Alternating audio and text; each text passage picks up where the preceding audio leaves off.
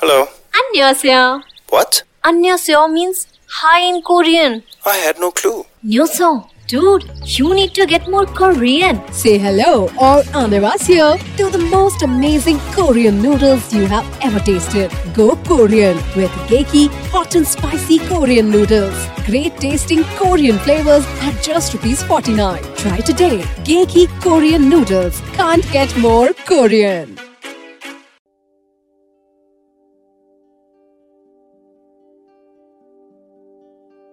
भगवान शिव को जल चढ़ाने के लिए, जिनको हम कावड़िया नाम से जानते हैं।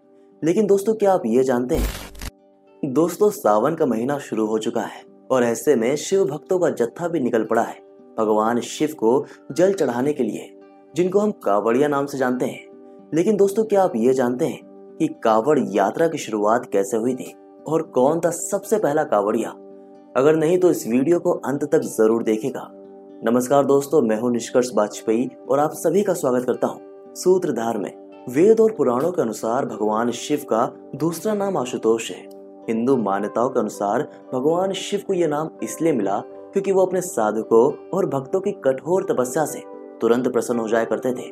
और इसी के चलते प्राचीन काल से ही भगवान शिव की आराधना करने के लिए देवता, असुर, गंधर्व और यहाँ तक कि मानव जाति भी उनकी कठोर तपस्या करती और उनसे अनेक शक्तिशाली वर प्राप्त किया करते आज के समय में शिव उपासना की इस अनन्य परंपरा का एक प्रसिद्ध रूप कावड़ यात्रा के रूप में देखने को मिलता है, जहाँ पर लाखों श्रद्धालु कठोर नियमों का पालन करते हुए सैकड़ों किलोमीटर नंगे पैर चलकर भगवान भोलेनाथ को जल अर्पित करते हैं। दोस्तों, हिंदू धर्म में श्रावण के महीने को अत्यंत पवित्र माना जाता है और इसी श्रावण के महीने में कांवड़ यात्रा भी निकलती है, जिसमें असंख्य शिव भक्त गिरवा वस्त्र का परिधान किए और हाथों में एक डंडी पर दो घड़े लटकाए हुए शिव जी का जल अभिषेक करने निकलते हैं। इन दो घड़ों में नदी का पवित्र जल होता है, जिसे वो कावड़ नामक उस डंडी पर लटकाते हुए अपने कंधों पर उठाकर शिवालय पहुँचते हैं, जिन्हें हम कावड़िया नाम से जानते हैं। दोस्तों, ये सैकड़ों किलोमीटर का मार्ग पैदल ही तय करते हुए भगवान शिव के दर्शन करने के लिए निकल जाते हैं। चलिए बात करते हैं कि कावड़ यात्रा की शुरुआत कैसे हुई थी। तो दोस्तों, पौराणिक मान्यता के अनुसार कावड़ यात्रा की शुरुआत भगवान शिव को शीतल जल से जल अभिषेक करने से शुरू हुई थी। जी हाँ।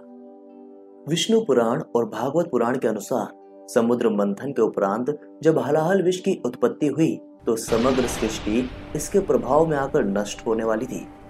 सृष्टि को इस विष के प्रलय से बचाने हेतु शिव जी ने हलाहल विष का पान कर लिया, जिसके दुष्प्रभाव से उनका कंठ नीला पड़ गया। इसीलिए भगवान शिव का एक और नाम नीलकंठ भी है।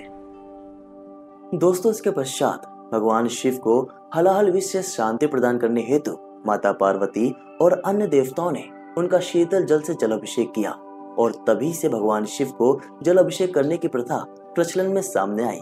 चलिए दोस्तों, बात करते हैं कि सबसे पहला कावड़िया कौन था? जिसका जवाब सुनकर आप भी हैरान हो जाएँगे। दरअसल सबसे पहला कावड़िया भगवान परशुराम जी थे। जी हाँ दोस्तों। उन्होंने गंगा जी की पवित्र जल राशि को घड़े में भरकर पैदल यात्रा की थी और पुरा नामक स्थान पर शिवलिंग की स्थापना करके उसका अभिषेक किया था। दोस्तों, आज ये स्थान उत्तर प्रदेश के बागपत में स्थित परशुरामेश्वर मंदिर के नाम से प्रसिद्ध है। इसके अलावा रावण द्वारा भी कावड़ यात्रा करके भगवान शिव का जल अभिषेक करने की बात सामने आई है। दोस्तों, कावड़ यात्रा के दौरान इन शिव भक्तों को कठोर नियमों का पालन करना होता है। श्रावण महीने की शुरुआत से ही कावड़ यात्री मांसाहार और मदिरा आदि का सेवन करना त्याग देते हैं। और ये तो कुछ भी नहीं, इसके साथ ही कई कावड़िए तो बालों में कंघी करना और पैरों में चप्पल पहनना भी बंद कर देते हैं। इसके बाद कावड़िया गंगा जी, यमुना जी अथवा अपने आसपास किसी भी पवित्र नदी के तट पर सूर्योदय से पहले पहुंचकर डुबकी लगाते हैं और भोले का ध्यान करते हैं। तत्पश्चात नदी के बालों में शिवलिंग की स्थापना करके उसकी विधि पूर्वक उपासना की जाती है और उसे विसर्जित करने के बाद घड़े में नदी का पवित्र जल भरा जाता है। इसके बाद जय भोलेनाथ और हर हर महादेव का नारा लगाते हुए शिव भक्ति में लीन कावड़िए अपनी सैकड़ों किलोमीटर की पैदल यात्रा पर निकल पड़ते हैं। दोस्तों, घड़ों में एक बार पानी भर लेने के बाद कावड़ को नीचे ज़मीन पर रखना वर्जित होता है। और इसी वजह से विश्राम करते समय भी कावड़िए अपने अपने कावड़ को भूमि से थोड़ा ऊँचे स्थान पर रखते हैं। दोस्तों, उत्तर प्रदेश में मुख्यतः गंगा जी से पानी भरकर कांवड़िए हर की पौड़ी और काशी विश्वनाथ जी के मंदिर में जल अभिषेक करते हैं। वहीं उत्तराखंड में गौमुख, यानी कि गंगा जी के उद्गम स्थल से पानी भरकर हर की पौड़ी तक लाने को सबसे पवित्र माना जाता है। इन दोनों मंदिरों के बाद बिहार के बाबा वैद्यनाथ झारखंड के देवघर और ओडिशा के बाबा लिंगराज के धाम पर कावड़ियों की भीड़ देखने को मिलती है। दोस्तों, शिव उपासना की यह अनोखी परंपरा पूरे संसार में आदवती है। इतनी दूर पैदल चलते हुए कावड़ियों के पैरों में छाले पड़ जाते हैं और कभी कभी तो उनके शरीर की सारी शक्ति भी समाप्त हो जाती है। लेकिन वो रुकते नहीं, थकते नहीं।